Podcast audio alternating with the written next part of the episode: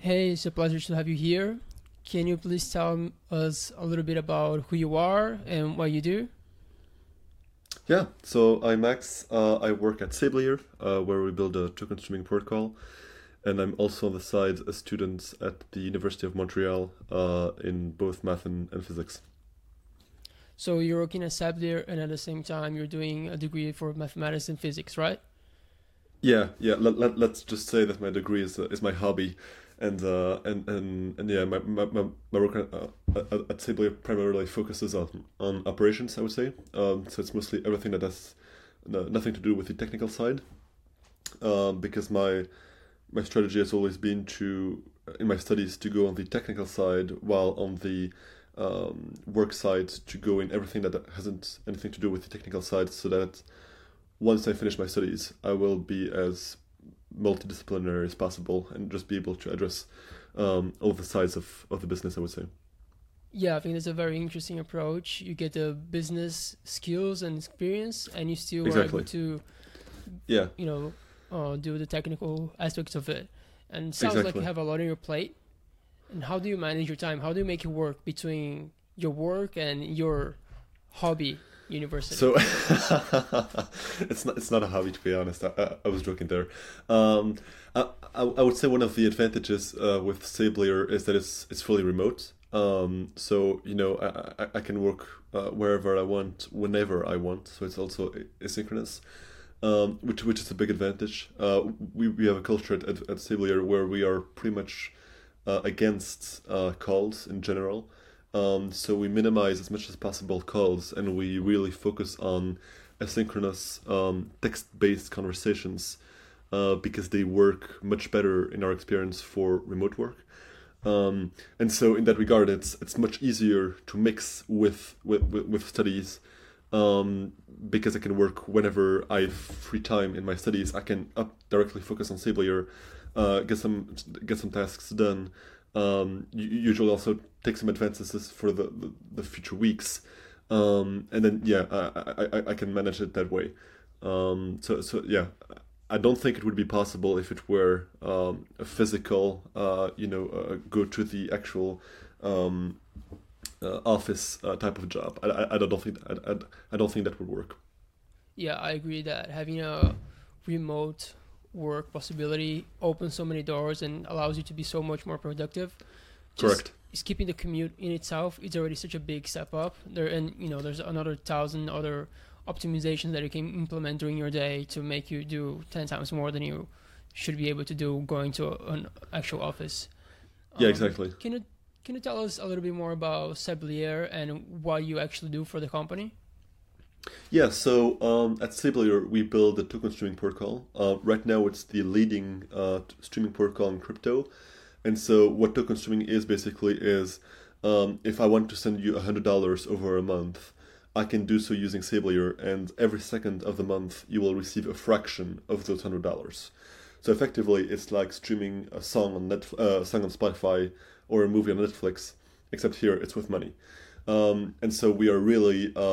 Shifting the way payments work by uh, synchronizing them with time, essentially, where every second you receive a fraction of the total payments. And so uh, at Sablier, I focus mostly on you know everything that has to do with marketing, sales, customer support, uh, organizing events, um, creating content, uh, some strategy too, um, also some you know uh, coding tasks, uh, but mostly it's really non-technical. I would say. Right, right, yeah. I think Sablier is one of the few protocols that has direct use case in crypto. Um, yeah. Yeah, we, we are very proud of the fact. So, so sorry to interrupt. We, we are very proud to, to uh, of the fact that we actually have real product market fit. Like our TVL is like I think between 100 and 200 million dollars right now, and it's not not not incentivized. So uh, we have never given yield rewards or any type of uh, airdrop or farming or whatever. Um, so it's yeah, it's an actual real use case, which is actually really being used right now in crypto. Uh, which yeah, no, I think it's wonderful. I think we definitely need more Sabliers out there doing things that are yeah. actual, actually important that and useful for people and companies. Correct. And how did you end up getting this role? Yeah, so I worked uh, previously at Hi-Fi. Uh, so I was hired when I was 17 um, uh, at Hi-Fi, uh, which is a company building um, uh, a fixed rate lending protocol. And at the time, I initially worked there on the community aspect, and from there evolved mostly on working in marketing and that kind of stuff. Um, and Hi-Fi had initially acquired Sablier uh, back in the day, uh, and so I worked with Paul, who is now the CEO at Sablier, um, on a regular basis at Hi-Fi. And then eventually Sablier got so successful uh, without any marketing. Uh, we reached, I think, over a billion dollars in, in, in TVL uh, back in 2021. Uh, I mean, it, it just got so successful, and again, without any marketing. Uh, we did nothing. We, we just let, laid it there uh, because the whole team was focused on the hi-fi lending protocol which we were building at the time. And so um, it just got so successful that um, paul uh, started to think oh uh, maybe we should spin out um, which, which is kind of ironic given it was acquired uh, a few years earlier. Um, and so because when it when it was acquired, um, Sablier wasn't successful. So I, I, I think it had something like a hundred thousand, two hundred thousand dollars in TVL, and so it's really once it got acquired, that's unfortunately it got really successful, um, and so uh, and so yeah, we decided to spin out. Uh, I, I, I joined Sablier uh, with the move, and uh, that's where I got. Nice, nice. So you got your first job in this industry really, really young at 17. What is your advice for people that are still in high school or just starting uni and are looking to get into space? What's your advice for them to get a role in this industry? Um, I mean, the fascinating thing with crypto is that you don't need any degrees or anything. Um, I mean, people usually say that for startups, but when you apply for traditional startup, they, they say that, but it still matters. Uh, like they will still give you bonus points if you do have a degree. Uh, in crypto, uh, they really don't care.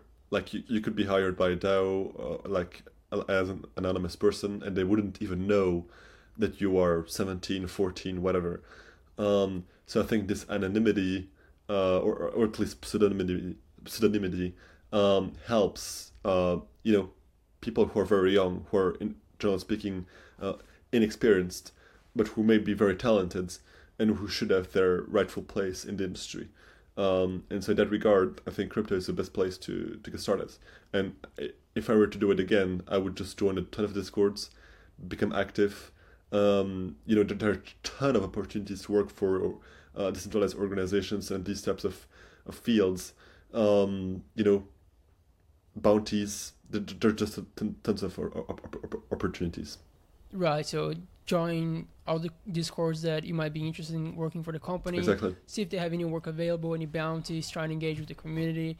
Trying to see exactly. how where you can bring value, those sort of things, and you might not get noticed, and they actually don't care you know who you are, how old are you. You know if you're going, if you're doing good work, yeah. you're likely to get hired. Correct. Yeah, I, I think in general, if you're um, trustworthy in the space, that's all that matters. Uh, because trust is very hard, ironically, in crypto, uh, where we are building trustless systems. And so, um, you know, if you have integrity, if you have, you know, if you're a professional, I think you can really get a, a long way in crypto.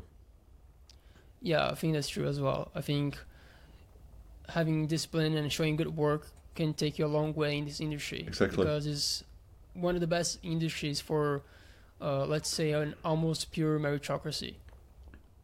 Yeah, it's it's a free market, right? Adam Smith would be proud. It's like the perfect implementations of free markets where there are no there's no regulation, there are no rules.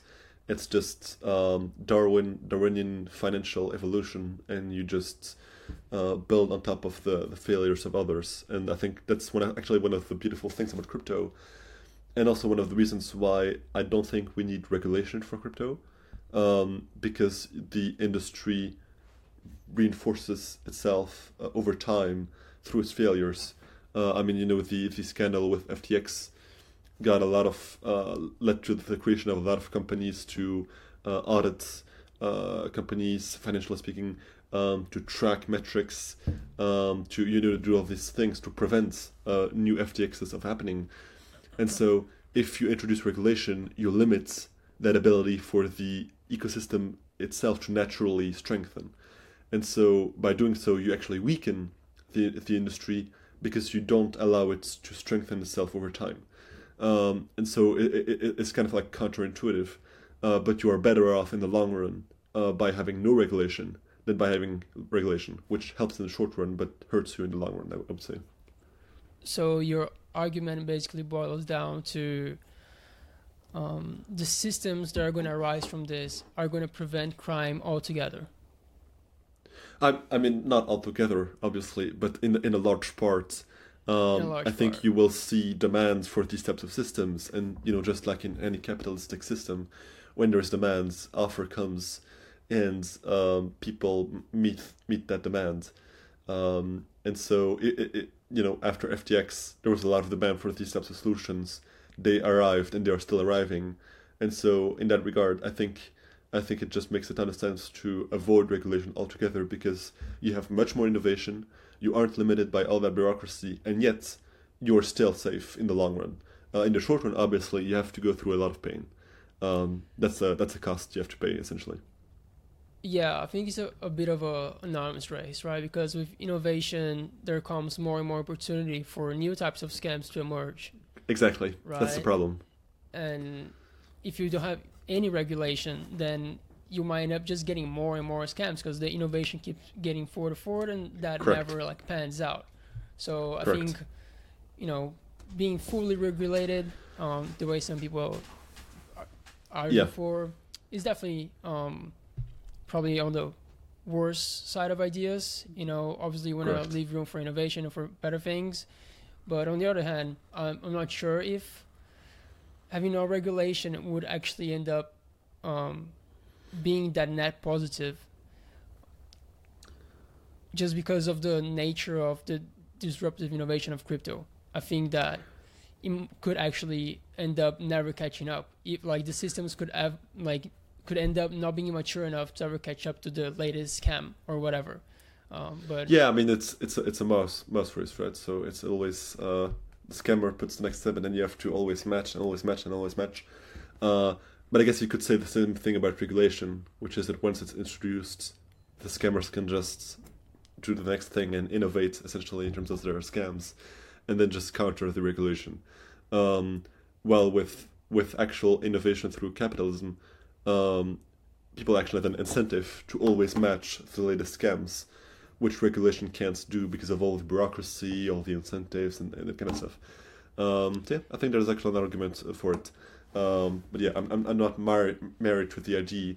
Um, but I think in, in general, generally speaking, uh, less regulation is better than more regulation. Uh, generally speaking. yeah, no, I'm definitely trying to play devil's advocate here. I think you know the the incentives for uh, protocols and projects is way stronger to build Yeah. systems that are actually going to be robust than for Correct. regulatory organs to figure out a way to keep up with the innovation, for sure. Yeah. But you know, there's always room to be wrong on both sides Of course. and be cautious in a way. So who knows what's what would be actually the best path in the long, Yeah. long run? Maybe a sol- a little sprinkle of, of regulation could be, could be common a good in common sense. You know, um, some other unpopular opinions you have are around DAOs being a terrible idea. Do you want to share Oh, yeah. a little bit? It's so so DAOs are actually very um, a very slow way of doing things, um, and I think in general speaking, like uh, people in crypto tend to think, oh, um, you know, we'll we built this protocol, we can now decentralize it, we're done. Uh, you know, we, we reached I don't know. Uh, let's let's imagine, oh, we reached uh, a billion dollars in TVL. Fine, uh, we can decentralize it, give it to the community, and, and we're good to go. Um, no, I don't. I, I don't. I don't think that's the right way of doing things. We are still so so so so so early. Um, your your billion dollars in TVL is nothing compared to the trillions and trillions and trillions that there are in, in financial markets. And your your little um, uh, which you just decentralized, isn't going to match the uh, scalability requirements and the risk requirements uh, imposed by traditional finance. Um, that's just not going to happen. So decentralizing now doesn't make sense in my opinion in that regard. And then second point is the fact that when you look at the uh, way uh, DAOs operates, they are like we call them decentralized autonomous organizations, but they aren't decentralized and they aren't autonomous. Um, calling something decentralized, I, I would say Ethereum is in a lot of ways decentralized. Um, you know, with staking, there are probably uh, a lot of uh, newly introduced centralized attack vectors. Um, but Ethereum is, is you know relatively decentralized. But then when you when you look at the a- average uh, DAO protocol on, on Ethereum in DeFi or whatever, um, it's not decentralized. It's a plutocracy controlled by VCs and insiders. Um, and we have we have to be honest here. It's it's that that's not necessarily a problem, but at least admit it. it's not decentralized. Um, it, it it's fine if you want to let your VCs and insiders run the protocol, but that's not decentralization. Uh, decentralized is if you had actually the whole all, all your users or whatever taking part in, in the in the protocol and not just a few whales, um, which is basically just a, a, a plutocracy. Um, so I think there's this um, uh, theater show in, in, in, crypto where we pretend, oh, you know, let's decentralize this, let's run a DAO. Um, well, in reality, you basically just made the system worse off with this a bit more decentralized than it was when it was initially in the startup that built it. Um, but it's now much, much slower to innovate, a bit more decentralized, but still very, very centralized, and there isn't much coming out of it. Um, so, I, I, and, and you also introduce a ton of attack vectors. Uh, a lot of DAOs have been attacked by people uh, manipulating the token price and then buying a ton of it and then you know selling it and then you know these types of things. Um, so I'm not convinced it's the right strategy yet. Uh, maybe in the future, uh, but but I, I don't think we are there yet. And I think in general, in general, when you look at Ethereum, for example, I think their approach to um, governance is very elegant. It's off-chain social governance. Um, you know, it's the developers, the people who actually know um, what what needs to be done and what what is actually happening. Um, that that discuss together. They need to get the actual um, approval from from I, I mean previously it was the miners, now it's the stakers. Um, and so uh, and from the the users and everything, uh, if there's a disagreement, they can always uh, figure it out or, or, or fork, even though forking is now more difficult. Um, but they can, they, they, can always process it. Um, so I don't think there's an actual need in most cases for um, you know a, a DAO type of type of thing. Uh, I, I, think off-chain social governance is much more elegant, especially because token holders have no clue about what needs to be done for a protocol um, I mean, you don't let your company, um, like, like, a traditional company, wouldn't let its, investors run the company. No, it's the investors who appoint someone to run the company, and that someone that runs the company in a centralized way. There is a reason why that model has worked for 300 years. Um, it's because it, it, actually has proven to survive. And I don't think uh, investors running the business works. Uh, they, their incentives just aren't matched for the long run. Yeah, I think there's a nice parallel between DAOs as they are right now and let's say the idea of communism, you know, early in the days where it's a it's a nice utopia and I could see myself, you know, Correct. let's say before we had the social experiments, we had the countries that like signed up for this. Correct. I could see myself thinking like that sounds nice. That could work. Yeah you know, obviously we all know that it doesn't work at all. It's a very bad idea, and I think that's the in my mind that's the parallel to DAOs right now. It sounds Correct. like a good idea, but the implementation of it and the execution has a lot of flaws.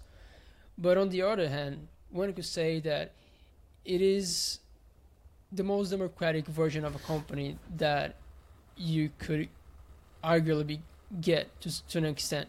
You know, it can help well, avoid tyranny and exploitation um, well, if things are distributed equally. Um, yeah, I'm, I'm actually not sure I, I agree with that because you could do it like uh, Rai, uh, this stablecoin did it, which is so so what Rai, uh, like Reflexer Rai did, is that they, they launched their protocol and then they said we're progressively just going to remove governance. And so they had this ungovernance meme where they ungovernance the, the, protocol. Um, and so they basically barely have any governance left. I, I don't think governance has any power anymore, even on, on, on the protocol. Um, and as a user, if you disagree, or as a developer, if you disagree, well, you can just fork Rai and build your build your own version. It's very democratic. You can just vote with your feet and just leave the protocol and the community. Um, so it's it's actually as democratic as it gets. You just don't need the governance, the on-chain token governance. Uh, you can still have off-chain social governance and build on the top, top of the protocol, or work with others to build a new version of the protocol. Um, but you don't need the actual token gated governance, I think. Yeah, and speaking of tokens, you also mentioned that less than 1% of the tokens nowadays have any real reason to exist. And you Yeah. know, everything else is just trash, essentially. So what what It's- gives a token a real reason to exist? What are the properties that we're looking for? I, I, I wouldn't say it's trash, um, but it's it's cash grabs. You're doing it to raise to raise money, and there's no actual use case behind it, and and that's okay if you want to make money. Uh, but I think a, a lot of people in crypto, uh, again, it's like this theater show where they pretend that they are investing in something with real tangible value. Uh, you know, uh, like Ben Ben Graham, like you know, would be very proud of like actual um, actual stocks. You know, uh, but no, it, it- it's just worthless governance tokens. It's it's not better than your latest Pokemon card, uh, because no like no actual speculator actually cares about the governance part. Like they, they all say they do. They all say, oh no, governance is a use case, and yet they never vote. So it's this it's this hypocrisy, um, and and and so go- governance is not an actual use case. Um, so, so for governance is a bad idea and it's not an actual use case. An actual use case is like um, Ethereum. When you have Ether, Ether is an actual currency. It's used for staking. It's used to pay uh, on, on the network as a currency. It, it, it has a ton of different use cases. Um, I think uh, Synthetix has also an uh, elegant appro- ap- approach where you have to stake the tokens in order to mint uh, new uh, synthetic assets. Um, and so it's, it's essentially this like type of like debt system based on, on their token, uh, which I think is also fairly elegant. Um, and then you have you know systems like uh, the graph, for example, where you have to um, stake tokens to uh, curate certain subgraphs. Uh, you pay in the graph tokens. Um, I, I, I think if you want to run a subgraph or, or something uh, or an indexer, you also have to stake tokens. Um, so it's this uh, very utility based system where it actually makes sense. But for most protocols, you could just use Ether or whatever stable coin, what, which, which, which, actually makes sense. Um, I think one of the arguments uh, used for uh, the, the Aave, for example, for the existence of the Aave token was that um, there's an Aave pool where uh, users can actually stake their token, and if Aave is ever hacked, uh, they can get their funds back through that um, uh, through that pool. Um, so it's like, sort of like a buffer uh, or insurance pool. Um, but you could do the same thing with Ether or USDC if you were decentralized, or uh, DAI if you want to pretend you are centralized, uh, decentralized, but you are actually centralized. Um, so it's you, you don't need your actual token. Um, in in most cases, you really don't. Right. And I think sometimes protocols they can present very complex mechanisms to the point Yeah. that it gets hard to discern what is a valid UK use case and what is not a valid use case. You know, like Correct. when is this token actually necessary and when this token is not actually necessary. Would you have any tips for someone trying to make their own mind up, looking at a protocol that they just found? If if you were looking at X protocol, what's what would you what would be like maybe some red flags that this token is not actually doing anything or is not necessary in the mechanism? And I know this is a, a very uh, it might be a hard question to answer because there are so many variants, but um, Of course. maybe you can give us a little bit of a, a mindset. Yeah, uh, I think in general, um, well, all you need to do is basically just ask your question: What if um, they were using uh, Ether or another, just like another traditional token? Uh, would it work? Um, and if if if it doesn't, uh, then you actually have a reason uh, to use an, uh, a, a token. If it does, then there's no reason. Uh, and you know it, it's like for rollups, for example. You know, Optimism, Arbitrum, they all introduced their token. I'm pretty sure um, they could all run using Ether. I, I don't think they need their token, and I think especially for Optimism and you know Arbitrum, um, on-chain governance for these types of networks is, in my opinion, a terrible idea, uh, because it just completely breaks the this idea of credible neutrality, where you want to show developers that they can just build on the long run in the long run while knowing that the governance won't turn uh, uh, their back against them. Um, and so, um, yeah, just ask the question: Could it could it run with another token? Yeah, I think that's a good way to generalize it and approach something that you have no idea. I think it's a, a simple way to approach it. Um, and now I think we can switch gears a little bit. You're interested in very different subjects. So I wanted to ask about quantum computing and how much would that change our world and what sort of things would be made possible? Yeah, so so I, I, I think there's a lot of uh, hype in the media about quantum computing. I think it's like AI back in the day, where and, and still today actually, where people think, oh, you know, AI, uh, etc um, well, they actually usually conflate um, AGI with AI, uh, which is really very different. Um, but when it comes to quantum computing, there's this idea that it will just revolutionize everything, it will change the world, and uh, yeah, I think in a lot of ways it will change the world, but not in the way people think it will. Um, essentially, you just get, for specific tasks, you get uh, orders of magnitude more um, computing power um, which can be just incredibly useful for a ton of different uh, use cases. Um, but for others, it's not actually better than a traditional computer. Uh, now, the advantage of a quantum computer is that it should be able to simulate a traditional computer. So you can run a traditional computer in a quantum computer. Um, so it's it's probable that in the very long term future, once we have an actually uh, viable um, quantum computer, uh, we will be able to just use it all the time and we will just completely um, forget about traditional computers. Um, and so, yeah, the, the, the interest in, in my case comes from the fact that it's it's a very very young field.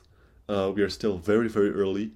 Um, the current existing existing quantum computers um, are rarely actual quantum computers and actually um, uh, performing well uh, when it comes to uh, computation. They're usually very, very limited in terms of computing power because we still haven't figured out how to scale them well over, you know, thousands uh, and eventually, hopefully, millions of qubits. Um, and so it's we're still there early. There's a lot of hype, a lot of scams probably too. Uh, but in the long run, I think it's a very promising technology. Right, and what would be one of the areas that quantum computers would make a difference? So, from what he said, it would probably be something that takes advantage of a quicker time. So, making huge, huge calculations. And where where do you see that that could be a huge shifting factor? Yeah, I mean, traditionally, um, encryption, for example, or certain things in mathematics would, I mean, be, be an obvious use case uh, f- for it. Uh, I think there, there are probably uh, things in, in, in, many other fields like healthcare probably uh, where a lot more where, where that competition could be harnessed in a very uh, efficient way. Um, but generally speaking, it's like any other um, any new technology. You don't really know yet the use cases. Right. Uh, you know, AI. Um, who could have predicted that ChatGPT would become so so successful? Um, I, I, you know, it, VR, for example. Um, the, the, the initial bet was that oh we will all have this this headset and now we have Apple coming with the Apple Vision Pro, which is actually a very different implementation from what what it originally uh, felt and looked like. Um, so so it's very hard to to to predict the the, the use cases early on, uh, but I think it will transform a lot of fields, uh, a lot of them. And some say that quantum computing is a threat to crypto. What are do you have any thoughts on that? Yeah, I mean it's like um, it's it's a it's an early field. There's a lot of speculation. Um, most investors probably don't really know uh, what it is and how it works. They just heard the term quantum computing, they read it in the media, they are bullish on it, uh, but they don't really get it, um, which is just like crypto. Um, you are at the forefront of innovation, you know, at the frontier of innovation, uh, which means, yeah, just a lot of scams, a lot of innovation too, but a lot of scams, a lot of hype. Um, I think there are a lot of similarities, uh, just like AI back in the day, uh, probably VR, AR too. Uh, you know, th- these new technologies attract um, a lot of the same uh, demographics uh, because of their nature, I guess. Right. And another topic that you and apparently the whole team at Sablier is relating to is longevity. So, Yeah. what habits and activities do you practice, and how much do you believe they're going to extend your lifespan? So, so my, my, my contrarian bet in that regard is that we will, uh, our generation will be able to live um, probably much, much longer, if not indefinitely, um, thanks to the advances with regards to medication and these types of things. Um, just because there's this like sort of escape velocity where, uh, let's say you, uh, you did you, you did all these things to extend your life by 20 years so now you live to 100 years, for example. But during those 20 years, that gives time to uh, the, the medical industry to invent new ways to extend your life. And then during those 20 years, you can extend them by, let's say, 30 years. And then in the next 30 years, they can extend your life by 50 years. And, and so there's this escape velocity where you just get out of the traditional um, limits of aging, and eventually you can live indefinitely, um, unless you get run over by a car uh, which will be probably be one of the f- leading causes of death over like some type of similar accident. Um, and I think disease in, in general general will just be uh, forgotten. Um, but generally speaking, what I'm doing right now is actually very basic. I, I, I just take care of my sleep. I work out and I try to eat healthy. Uh, I think if you do these basics, you probably get eighty percent of the benefits. It's you know it's like the the Pareto pr- principle. Um, so you can just go much further. Um, I know uh, Paul, my boss at i- is very much into longevity and just a lot of things. Um, you know, uh, just like taking a ton of supplements, uh, focusing a lot with like blue light, and just doing all these different things. And I, I, I- guess you can optimize it that way, uh, but the benefits will probably be comparatively smaller. Um, and I think you can get the most benefits just by focusing on these these uh, three things. Right, right. Yeah, I agree. I think sleep and exercise are the number two things, and nutrition, obviously, um, that can change your not only your longevity but your quality of life. You know, just have Exactly. one good night's sleep, you know, like whoa, I feel good. You know, if you Yeah. feel good many nights in a row, no wonder you're Exactly. gonna live longer.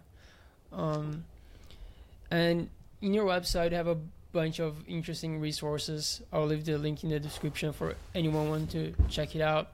It has anything ranging from physics to personal development. And there two resources that I found that were particularly interesting to me, and I was wondering if you can explain them a little bit. Um, on the book by David Deutsch, The Beginning of Infinity, and also on the Anthropic Principle from Brett Hall.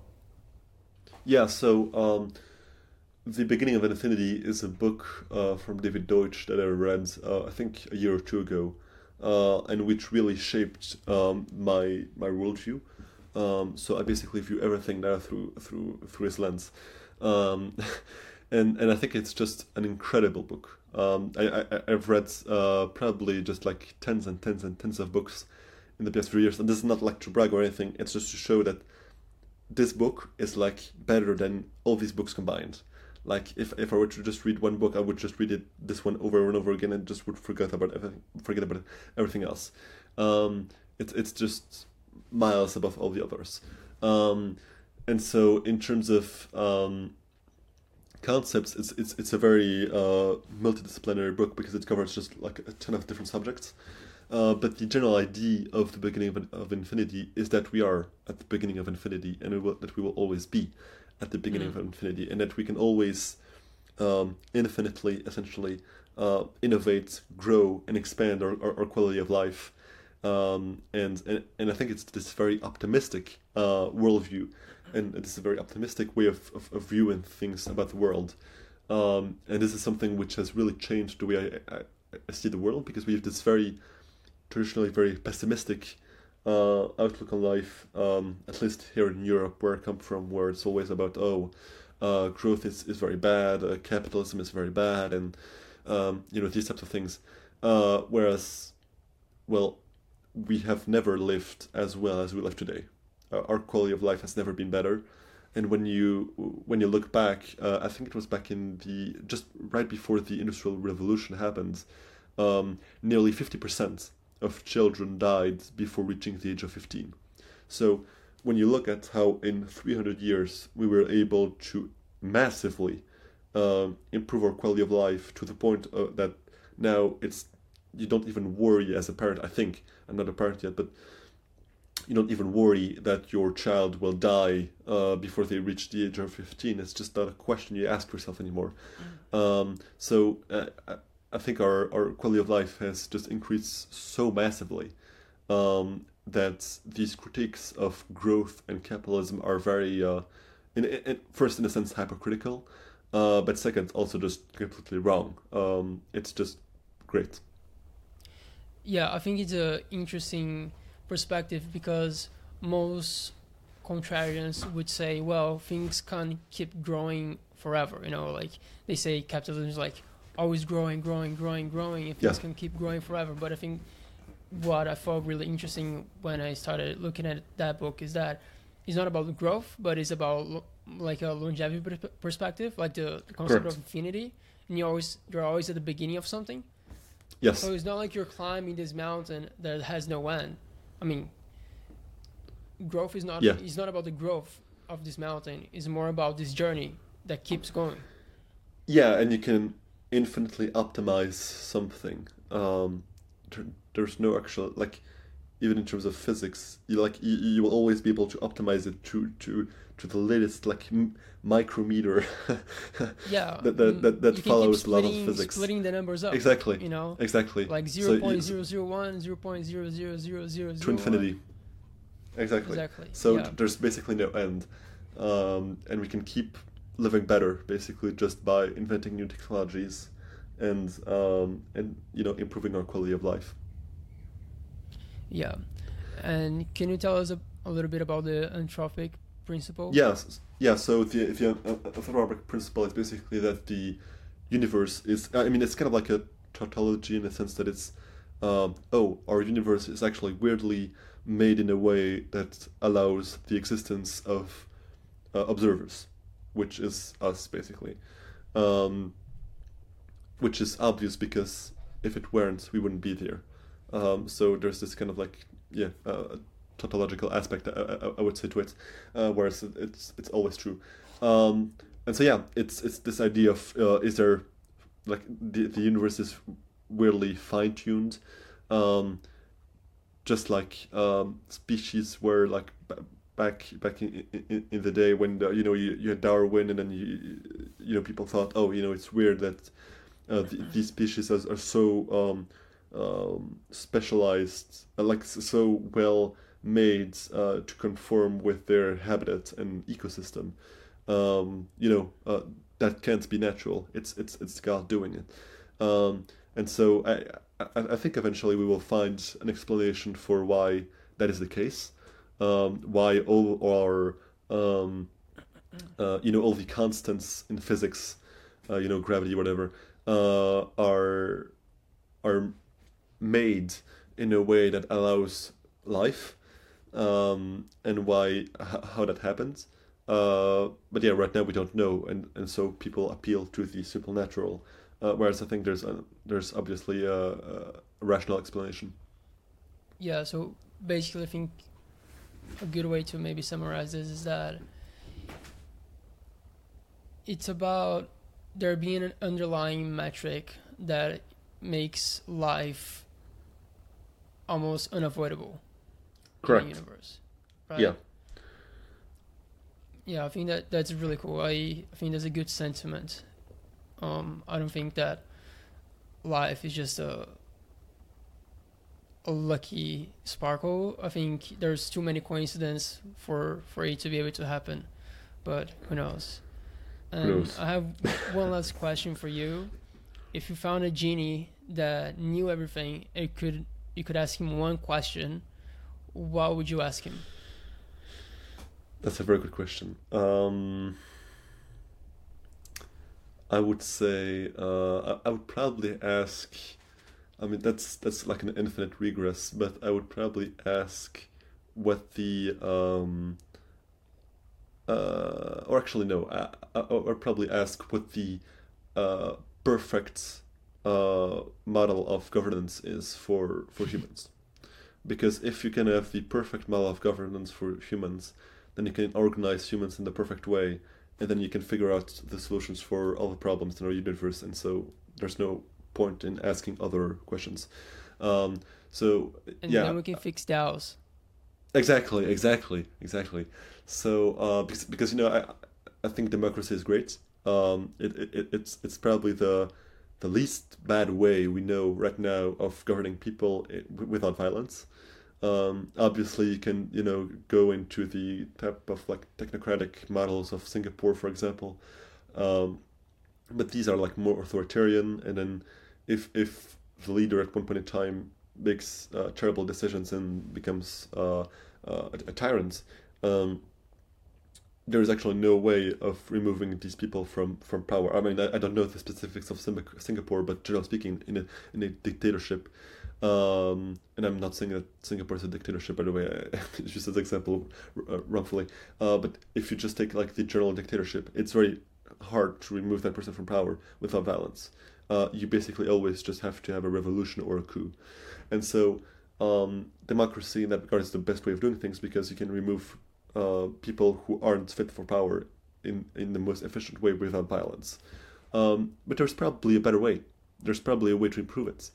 Um, and so if we can figure that out, uh, because I, I mean, I don't mean to say that our democracies are particularly very efficient right now. Um, I think it's fair to say that uh, we, we could make things much better. We could align the incentives of our politicians much better with the actual interests of, of, of, of the country. And so, in that regard, um, if you could uh, find a system which aligns all these incentives together uh, while still having this idea of um, if, if the person isn't fit for the power, we can just remove them without violence. Um, if you are able to do so, you basically just figured out how to, uh, like all the solutions to whatever you can think of, um, because humanity will be able to organize itself in such a way that you will be able- able to figure out any problem you encounter. Yeah, I think democracy definitely sucks, but is the best thing you have right now. Exactly. From all the systems, it's the one that's working the least worse. And it's a really hard problem, governance, because you have to find, it's almost a, a fine tuning exercise of structures and incentives. Exactly. and there's so many ways that it can be done but every iteration has to be played over such a long time span that it's Correct. hard to try this one out and then see if that works Correct. which is one of the reasons why i think daos are really interesting because i think Yeah. it's a speed run of those types of systems and I think that's gonna push forward our governance system a lot when we actually figure it out because it, in testing in these microcosms in like in these faster speeds is a good way to iterate and there's not that much at stake Correct. and I think eventually we're gonna find mechanisms that work way better. I think for me one of the biggest issues is that it's hard to put someone in power that doesn't want to be in power and those Mhm. are usually one of the best leaders Yeah. and it's just a tricky problem. How do you incentivize those people? And then once Yeah. you incentivize them, they might change their mind. Um, so yeah, it's definitely something hard. And if I find a genie, I'll, I think I might steal your question as well. yeah, and, and and I think it's it it kind of uh, boils down to um, so uh, one of the uh, major influences on, on David Deutsch was Karl Popper, who was this uh, big philosopher in the 20, 20th century, and uh, one of the ideas of, of Popper is that there's a big problem when it comes to communism and you know these types of things is that it's a form of um, utopian social engineering basically.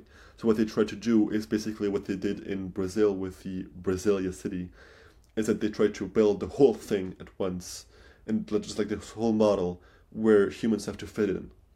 But the problem is that um, our human society, and especially when you have like billions of different um, uh, humans just operating in different way and interacting, you cannot predict how they are going to behave around that system. And so you can't that, that, that idea of okay we are going to deliver this whole system all at once like they did in brasilia or with communism where they just create this whole system and then you have to fit into it. It doesn't work because you can't you can never predict how humans are going to behave around that system.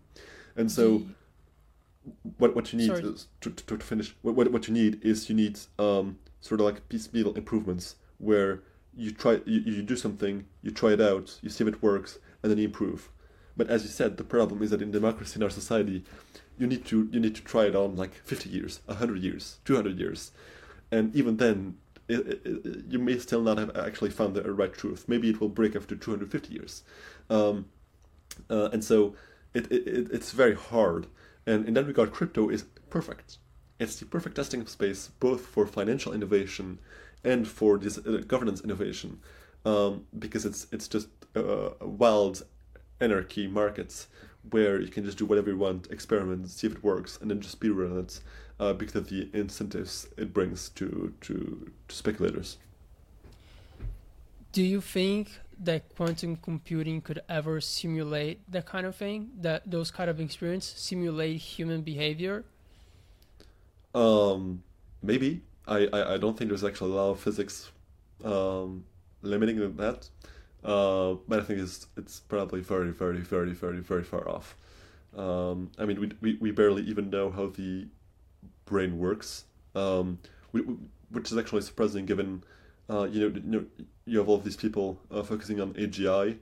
Um, well, in fact, they're working on AI, which is very different, but uh, they're, they're all focusing on AGI. So AGI is this idea of let's basically create sort of like human, but you know, in on a computer, um, like sort of like artificial form of consciousness. But we don't even know how consciousness works. so, so, so, so, yeah. I just don't get how, how we will get there without even understanding what it actually is in the first place. Um, and so I think yes, it, it's just a very, very, very uh, long time before we, we get there. Yeah, I think we as humans we are very ambitious and sometimes arrogant in the amount of things that we know. I think as we stand right now, we have figured out many things about the world around us and the universe, but at the same time, it feels like we don't know anything. We are at the beginning of infinity. that goes back to the the beginning of infinity, yeah. right? we don't even know how our own heads work, and correct. We here trying to build a super entity and live on Mars. Exactly. Yeah, Which is great, so by the way. If that's ambition is great. or dumb. Yeah, I, I, I think ambition is great, uh, and, and I don't think we should spot, stop with that. Um, but I think we should realize when we are going the wrong way, uh, which I think we are with AI and AGI, which is that AI is this very um, narrow, um, specific, very specific um, algorithm uh, whereas AGI is this thing which can learn anything, whatever you give it, it can learn it just like a human, um, and it's it's fit to do everything that can be approached in life, even new things which the original creator hasn't thought about. Um, well, that's not the case with AI. Um, if you give it a completely new thing to an AI, to an current AI like ChatGPT, um, it will have no clue. Um, and so these things are very different. And when, when people say, oh, there are sparks of AGI in, in ChatGPT or whatever, um, I think you would honestly feel it if there were actual sparks of AGI. I think you would actually feel it that you are actually talking to something which is conscious. Uh, you would be able to differentiate it from uh, an actual algorithm uh, which is just running on your computer. Um, but that's not the case. Uh, it's still just uh, an algorithm which is predicting the next word um, it, it, when, it, when it answers you. Yeah, I think the the feeling is subjective, but I think there's a maybe a quantitative difference of output that we could we could discuss. You know, Correct. I think that that would be a stark contrast between what we have now and what AGI would actually be like. Correct. Yeah, I, I, I definitely agree. Yeah. Well, Max, it's been a pleasure talking to you. Yeah, thank you for coming over and having this chat. Thank you. It was great talking to you.